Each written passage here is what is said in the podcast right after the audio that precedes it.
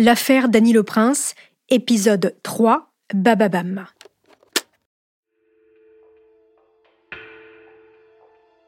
Dany le Prince est depuis plus de deux ans derrière les barreaux dans l'attente de son procès. Il est le seul renvoyé devant les assises de la Sarthe pour le meurtre de son frère Christian, sa belle-sœur Brigitte et deux de leurs filles dans le village de Taurigné-sur-Douai le soir du 4 septembre 1994. Tous ont été massacrés, a priori avec une feuille de boucher. Malgré un dossier d'instruction quasi vide et un accusé qui ne cesse de clamer son innocence, le 11 décembre 1997, le procès de Dany le Prince s'ouvre devant une foule de curieux. Bienvenue dans Homicide, je suis Caroline Nogueras.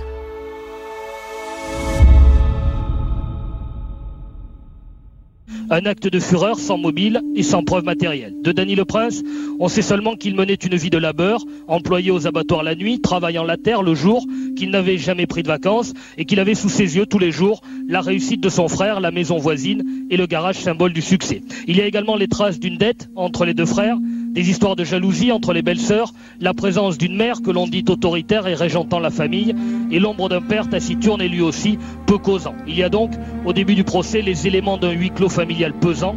L'avocat de Dany Le Prince affirme C'est donc ce 11 décembre 1997, au matin, que le procès de Dany Le Prince s'ouvre devant la cour d'assises du Mans. Pour la première journée, une foule se serre à l'entrée du tribunal. Les voisins, la famille, les journalistes et de simples curieux qui se sont déplacés en masse. Le procès doit durer une semaine. Dans le box des accusés, escorté par les gendarmes, Danny arrive. Après deux ans de détention, il a l'air malade. Son teint est blafard, son regard triste. Toute son attitude tranche avec l'image du boucher sanguinaire que les gens se sont construits. C'est un homme simple, celui que l'on croise tous les jours. Le président du tribunal interroge Dany sur ses problèmes d'argent. Dany assume, mais il ne s'apitoie pas. Oui, il ne roulait pas sur l'or. Puis le président parle du crime. Dany change de ton. Il dit qu'il ne sait pas. Quand le président du tribunal lui rappelle qu'il a fait des aveux circonstanciés, Dany accuse les gendarmes de lui avoir extorqué ses aveux. Puis il se retourne vers sa femme, la pointe du doigt et dit C'est elle l'assassin. Appelés à leur tour à la barre, les deux psychiatres chargés de l'expertise décrivent Danny comme un individu insensible, capable d'une violence extrême et de renier intérieurement un crime qu'il sait avoir commis. L'avocat de Danny le Prince, maître Pelletier, réagit et dénonce une manœuvre de l'accusation. En effet, il n'existe dans ce dossier aucune preuve matérielle, comme il l'explique à la sortie de l'audience devant un parterre de journalistes. Il n'y a pas une empreinte, il n'y a pas une empreinte de pas, une empreinte de doigt, il n'y a, rien, il n'y a, pas une, analyse, une expertise euh, euh, qui, qui suive la direction d'Anne Le Prince. C'est un procès où il n'y a pas de preuves. Et puis, surtout, l'accusation n'a jamais pris en compte plusieurs éléments. Les empreintes de chaussures de taille 41, retrouvées partout dans la maison. L'ADN inconnu sur le petit couteau cassé en deux est retrouvé dans le salon. Et des scellés qui ont été égarés. Il ajoute que l'enquête a été bouclée en cinq jours, que l'heure du crime estimé par les légistes a été ensuite changée dans le rapport d'autopsie pour qu'elle colle avec l'arrivée de Danny chez lui. Pour l'avocat, l'accusation se borne à accumuler des éléments à charge qui n'ont aucun sens. C'est ainsi que se termine la première journée d'audience.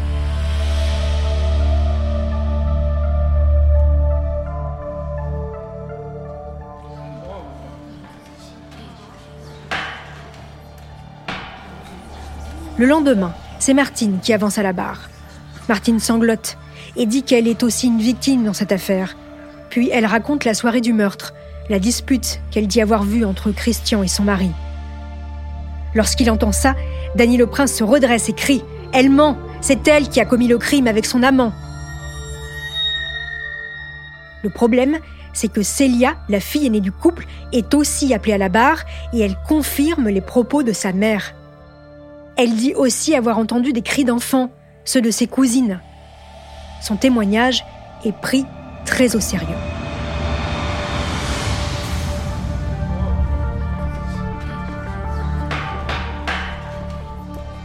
Lors du troisième jour de l'audience, le président fait lire le témoignage accablant de la petite Solène, la dernière de Christian et Brigitte, qui a deux ans au moment des faits, ce témoignage, où six mois après le drame, sur la photo de Dany le Prince, dans un journal, elle tape et dit Tonton pas gentil avec papa-maman.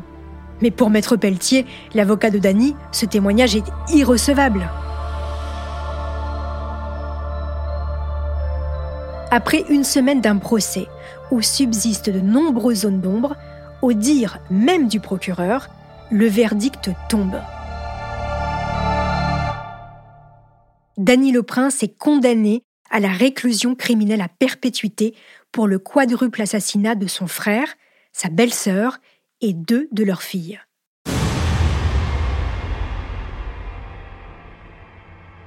Sa peine est assortie d'une période de 22 ans de sûreté.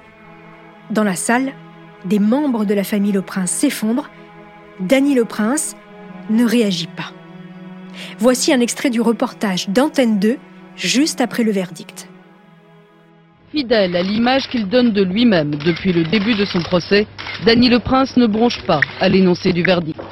Comme anéanti, lui qui, juste avant les délibérations, a répété une fois de plus « Je suis innocent ». La brillante plaidoirie de son avocat n'a pas suffi non plus à convaincre les jurés. Selon la défense, les principales accusatrices, Martine Le Prince, la femme de Dany, et Célia, leur fille, ont menti. Et Solène, la petite, a été manipulée. Mais surtout, aucune des questions posées par l'avocat de la défense n'a reçu de vraies réponses.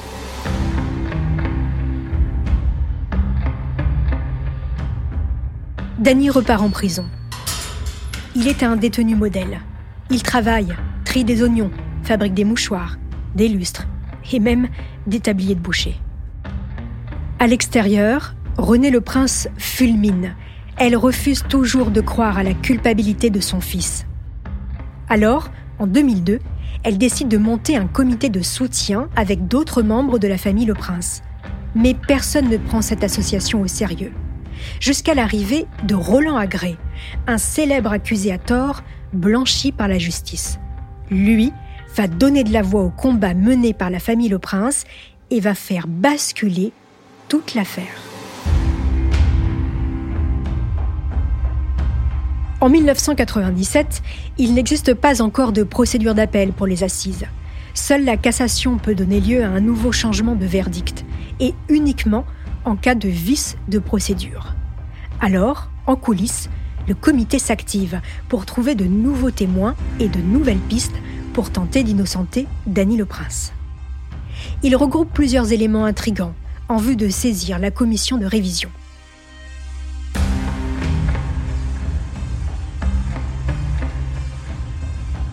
Les membres du comité se rendent compte tout d'abord que Martine était assez proche de l'assistant de la juge d'instruction. Elle a été sa nounou quand il était petit. En 1999, on découvre également dans une carrière à une vingtaine de kilomètres de Taurigné un couteau où il est gravé Le Prince.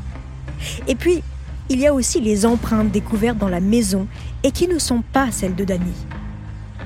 À tel point que des journalistes vont prendre fait et cause pour Dany le Prince, dénonçant une enquête bâclée et uniquement à charge, comme Nicolas Poincaré.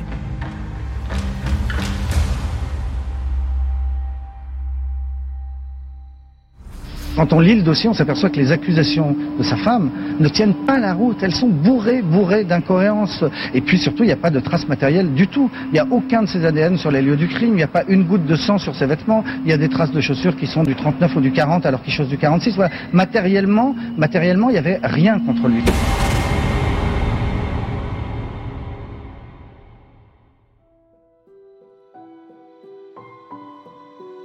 C'est ainsi que, en avril 2006, soit 20 ans après le procès Le Prince, la commission de révision des condamnations pénales se penche enfin sur l'affaire. Sa mission, trier des dossiers qui contiennent des doutes et les transmettre à la cour de révision. C'est cette dernière qui décide ensuite s'il doit y avoir un nouveau procès. Mais la procédure est longue, trop longue pour Renée, la mère de Dany. Elle est à bout de force et décide de mettre fin à ses jours le 15 juillet 2007. Elle n'aura pas l'occasion de revoir son fils hors des murs de la prison.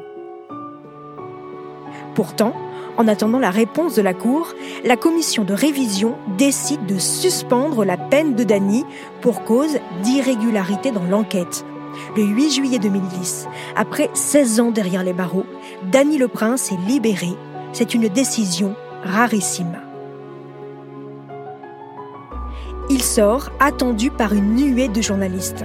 Sa nouvelle femme lui tient fermement la main. C'est elle qui s'exprime au micro de France Pays de la Loire. Très heureuse.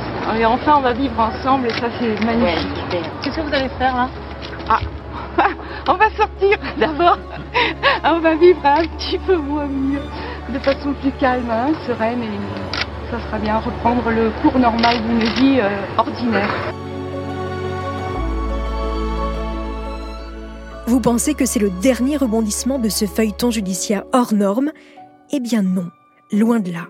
La liberté recouvrée ne sera que de courte durée pour cet homme.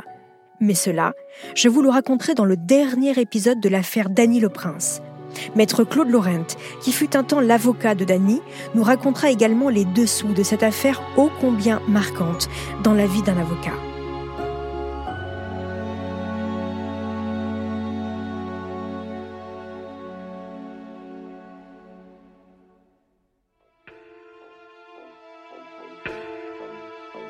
Merci d'avoir écouté cet épisode de l'affaire Dany le Prince.